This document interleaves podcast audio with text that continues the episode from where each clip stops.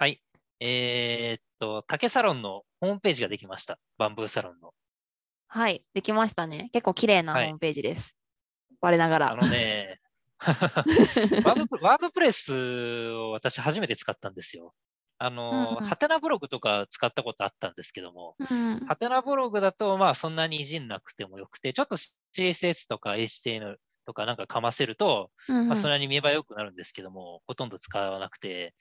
で、で、こと、まあ、ワードプレスだと、まあ、これもほとんど CSS とか HTML とか、あの、いじんなくてもいい。うんかつ、あの、ワードプレスをなんかテーマっていうのをフリー素材みたいなのが転がってるんで、それを適当に使うと、なんかそれっぽいホームページになるみたいですね。あの、ハテナブログとかだと、あの、あんまりそのテーマが割と固定されてるじゃないですか、見栄えが。うんハテナブログだよっていう感じの見栄えのページになるんですけども、うんうんワードプレスだとそれがなんか自由度が高くて選べて、で、かつ、割と直感的になんか記事の投稿とかできるんで、あの割と、まあ楽、思ってたよりは楽ですね。少なくとも10年前の HTML とかでなんか、あの、とんがり BR スラッシュみたいなの打つとかよりは全然楽でした。はい。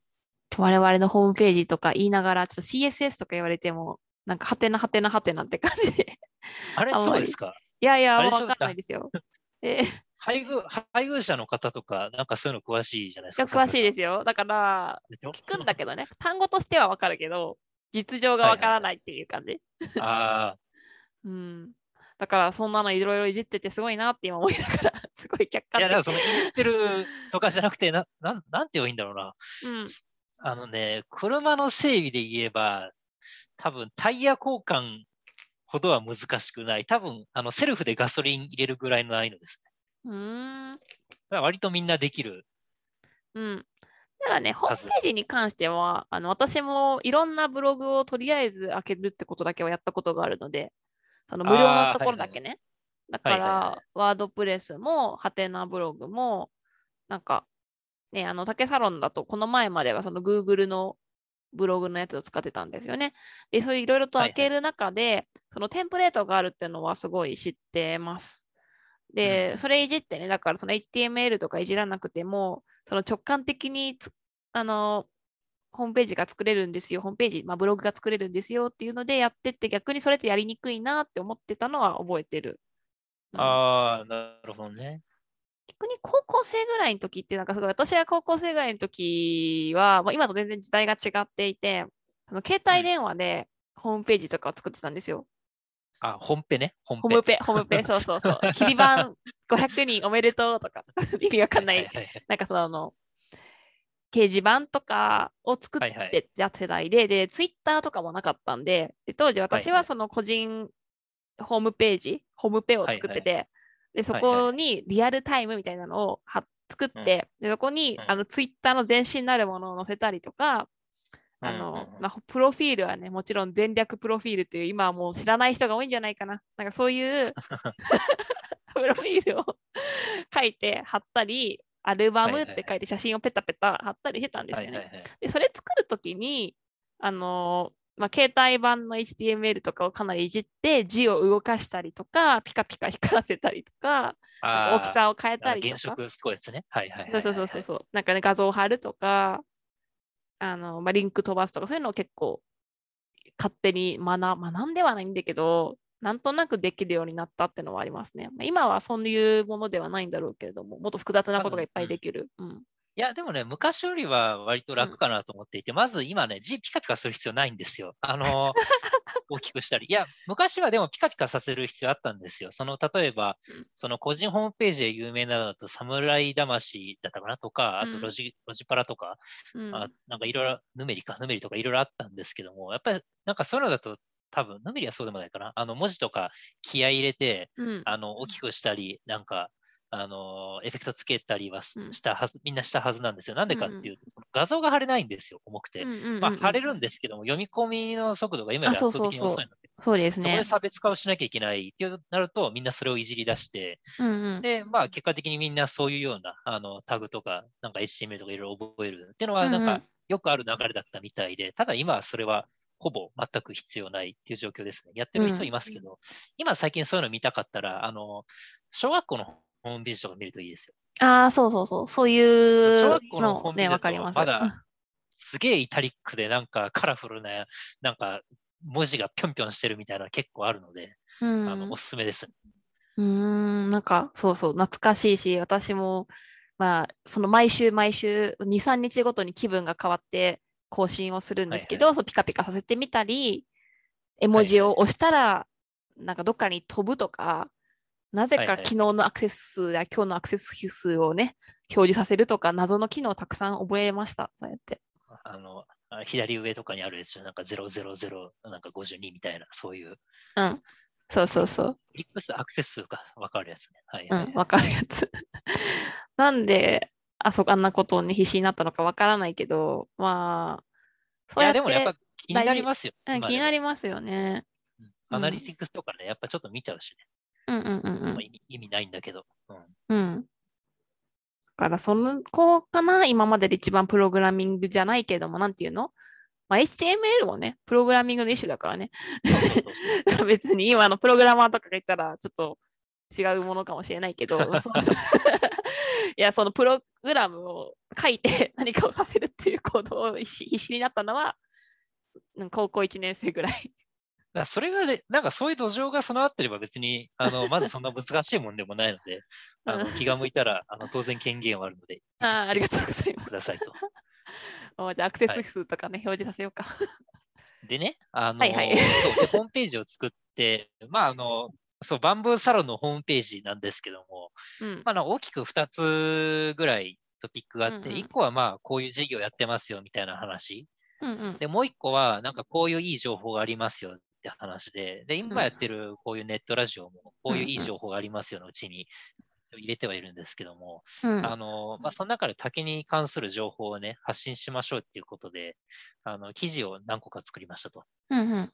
で、まあ、記事は、まあ、竹に関する当然トピックなんですけども、まあ、例えば竹のベンチャーとか取り上げてみたり、うんうんあとは、あの、竹の見分け方とか、年齢の見分け方とか、なんかそういうのを、あの、書いたりしてる中で、えーっと、まあ、リサイクルじゃないですけど、その記事を使ってラジオを撮ろうという試みですね、今回はうんどちらかというと。うんうんうん。そうですね。リサイクルの試みですね。そうそうそう。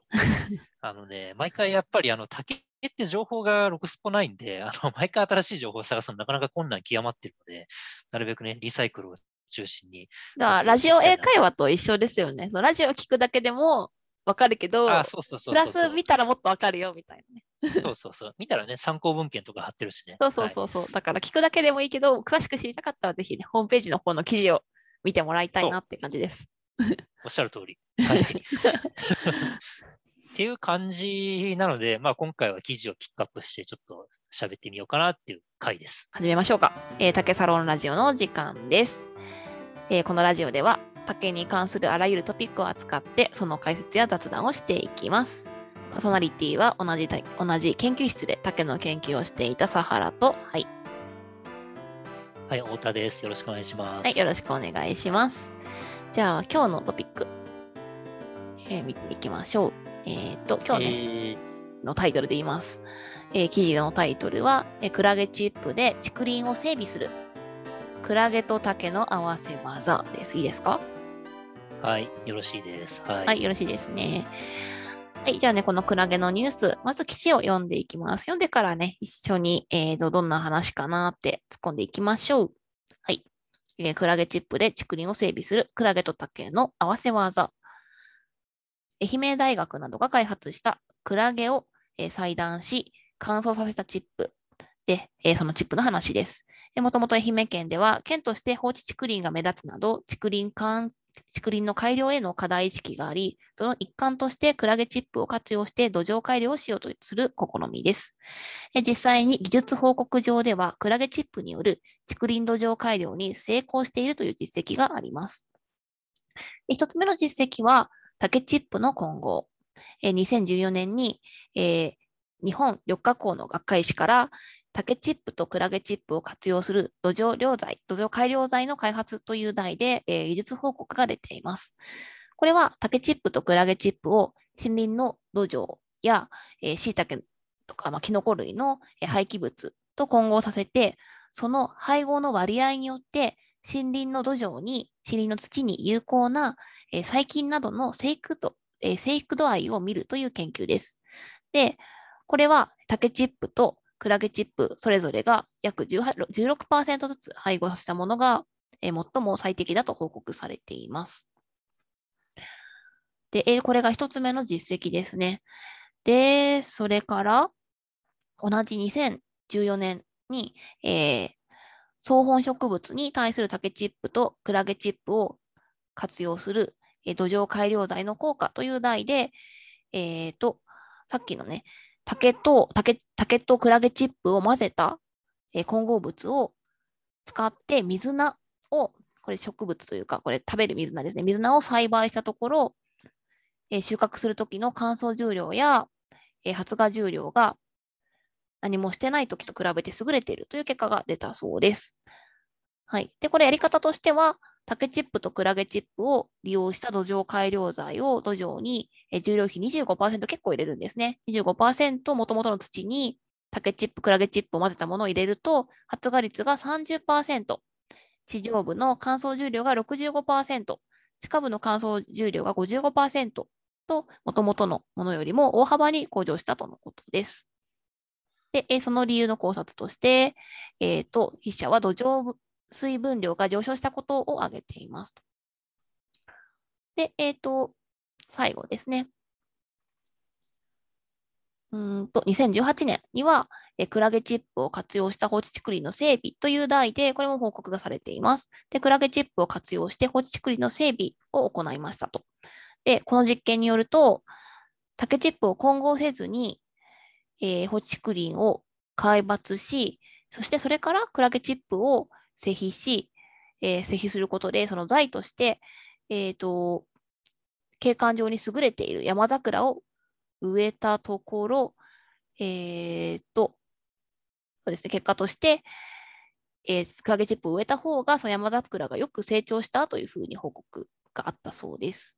でちょっとなんか、あの、ポロポロと今読みながら報告になっちゃったんで、ぎこちなくなってしまったんですけども、まとめていくと、あの、クラゲチップをまあ追肥した方が、植物の生育が良くなったよってことをね、とにかく説明しています。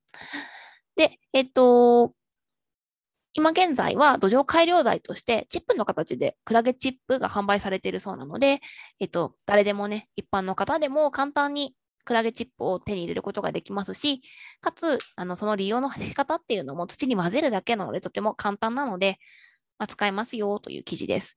竹具に関して出てきたのがちょっと少なかったんですけれども、クラゲチップ、どうですかね？あのー、活かせそうですか？今後。うーんと、物はいいと思うんですけど、多分ね、たあの値段、僕、記事で書いてないんですけども、うんうん。まあ多分や安くはないですよね。安くはないっていうのは、その放置竹林を整備するのに果たして予算があの潤沢に供出されるかって多分ノーなので、なんかおそらく放置竹林整備でクラゲチップをバンバン使おうぜとはそんなにならないんじゃないかなと思っていますと。まずですね。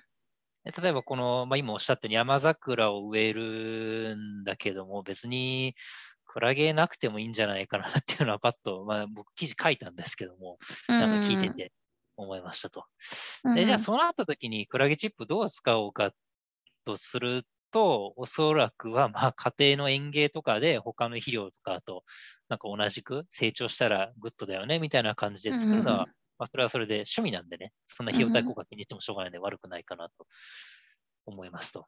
うんで、あの前半の方に竹チップとクラゲチップを、えー、と混合したものうんのなんかよ良さげ度合いとかも、あの彼らは研究、愛媛大学の方か、彼らは研究していたんですけども、まあ多分成長はするものの費用対効果を考えると別の方法はあるよねっていうことで、そんなにこれはなんか実用化に至ってないんじゃないのかなと聞いていて思いうんました。うんうんうんなるほど。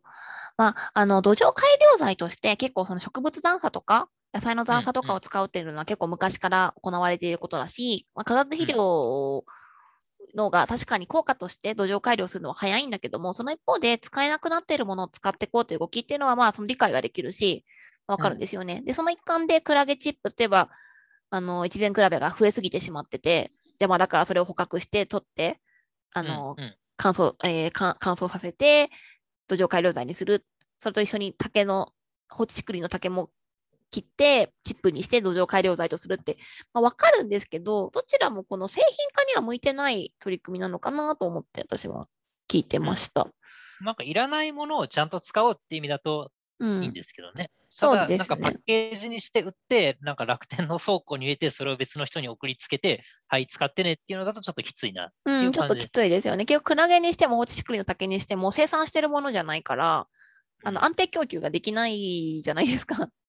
はいはいはい。うん、なんかそこがやっぱり製品化するのには厳しいし、どちらもまああわよくば使えればいいなぐらいだから、こうやってうん論文とか報告文では出してもらってはいるんだけども、まあ、実際コスト面とか、あの土壌改良の意味で考えたら、化学肥料には負けるんだろうなと思ってます。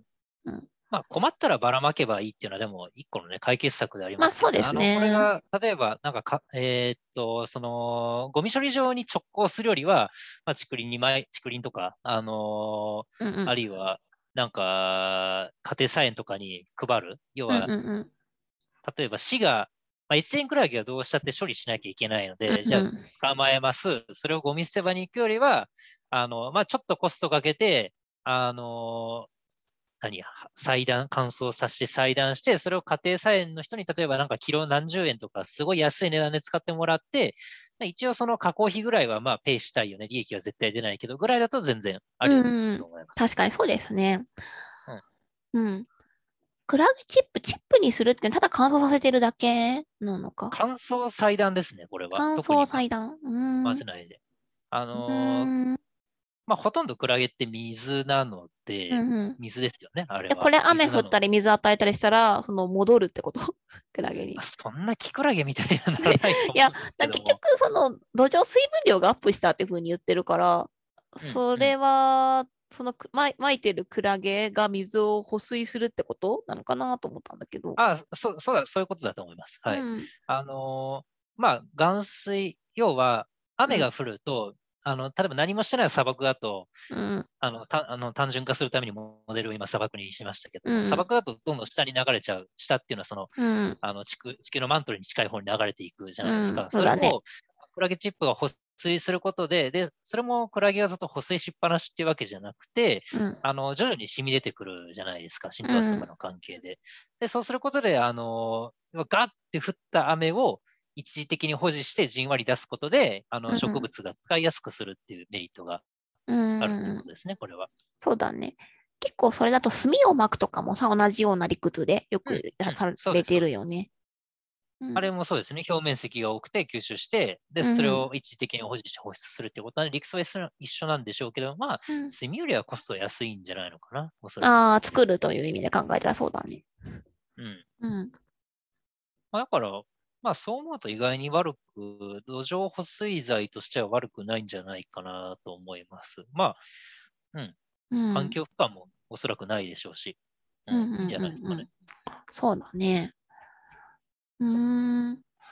クラゲか。いや、でもね、ここでもしもすごい使えたら、うーんと、まあ今、今はさ、まあ、水な、水菜の試験もあったわけだけれども、さっき家庭菜園の話も出た一方で、この、今回の記事の中では、えーと、もっと放置竹林にまくとか、水菜を試験的にやったしかやって、やってないんだけど、本当に畑にまくとか、うん、うんあとは高配置で使うとか、そういう選択肢もね、まあ、出てくるわけだよね。まあ、高配置の近くにクラゲはいないかもしれないけど。まあそうですね。うん、それは全然あると思います。うんまあ別に研究とかしなくても感覚的に、あなんか土うん壌水分量増えるんだったら、もともとなんか使ってたやつの代替剤、あの、もしもともと水分量増やすような混ぜ物をしてるんだったら、うん、それにとって変わるっていうのは、まあことさら研究しなくても、そうだねあ。の直感的に使えば、うん。あの少なくとも事業レベルじゃなければいいと思うので、うん。全然有用ですよね。うん少なくともね、結構昔の砂漠化緑化で、おむつを使うってのありましたねがあったんだけど、まあ、あれと比べたら全然環境負荷的にはクラゲはいいよなと思いますねそう。ですね。うんうんうん。あとは競合するとしたら、昆布とか、ああ、なるほどね。はいはいはいはいはい。うん。根室とかの昆布ね、つ土壌に巻くっていうのとかもよくやってると思うんだけど、うーん、他、まあ、生産とかで考えたら昆布の方がやりやすそうだよね。ちょっと。まあ、あの、多分い確立してるじゃないですか。それは昆布を例えば出し取るなり、なんか使い切った後にこうするっていうルートがもうできてるんで。あ、そうだたあのね。クラゲの場合は、そのルートができてないんで、うん。で、まあ、かつ、あの、おっしゃったように、その安定していついつに取れますよっていうのは、多分そんなにきっちりしてないので、それがちょっと難しいですよね。大量発生うんしましたって時だけ使ってくださいっていうわけにはなかなかうん難しいと思うんで。うん。うーん。なんかま竹クラゲ？うん。クラゲ竹ってなんかキノコでありそうだね。ええっと、クラ、うん、ありそうだけど、それキクラゲでしょ？あ、キクラゲか、そっか。イメージですけど。イメージ、イメージはそう。うん。うん、まあ、ものは、ものはいいんじゃないですかね。あの、クラゲチップの方にも、あの、商品説明欄にも、将来は砂漠の緑化活動にも役立てられるように研究を重ねていますって言ってるんですけど、うん。まあ、アフリカに送るのかなっていうのはありますよね。今年の9月ぐらいに国際砂漠会議だから砂漠学会っていうのがあるんですよ。オンラインで。ああ、うんあるんですね。まあ、そうそうそう何でもあるんでしょうけど。はい。何でもある。だからね、まあ、そういうところで何が求められてるかによっては、もしかしたら竹チップの出番があるかもしれない。竹じゃないよ、今、クラゲの話してたんだ。クラゲ。うん、まあ、あの、アフリカからなんか持ってきて、じゃあ船返すんだったら、あの、クラゲ積んで返しても別にただな それは。うん。ねそれはいいんじゃないですかね。うんはい、そんな感じですね。うん、そんな感じですね。いや、やっぱあれですね、記事があるとスムーズですね。スッといけるんで。これ、あの、記事の方にさ、クラゲチップの写真があるけど、若干美味しそうじゃないい？あー、あの、鰹節イメージしてます？や、私なんか貝柱のなんかおつまみみたいな感じしてる。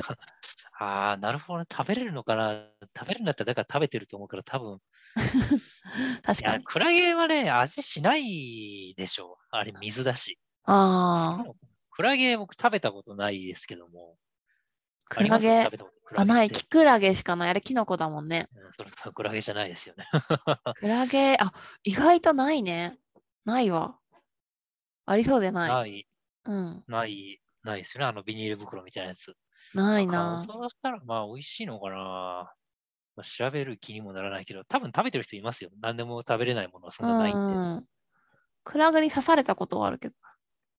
まあそれはみんなあるでしょう。あーなんか毒毒とかあるのかな？もしかしたら。うん、わかんない。水クラゲとかね、食べれるのかな？刺すあの刺すやつですね。夏いや、水クラゲは刺さないやつじゃない？水クラゲ刺さないんですか？あれ、水クラゲって刺さなくない？刺すの何クラゲなんですかね？えまあ、それこそえ越前クラゲはさ刺すんでしょうけど。あ、えす越前クラゲ刺さない、え刺すの？え、あれ刺さないんですか？うん、なんか赤クラゲが刺す気がする。あ、水クラゲも刺すらしいですけどあ、、刺すんだ。刺されてもあんまり痛みを感じないらしいですね。えー、ハブクラゲだっけ？なんか死ぬやつ。あ、そんな沖縄にいて。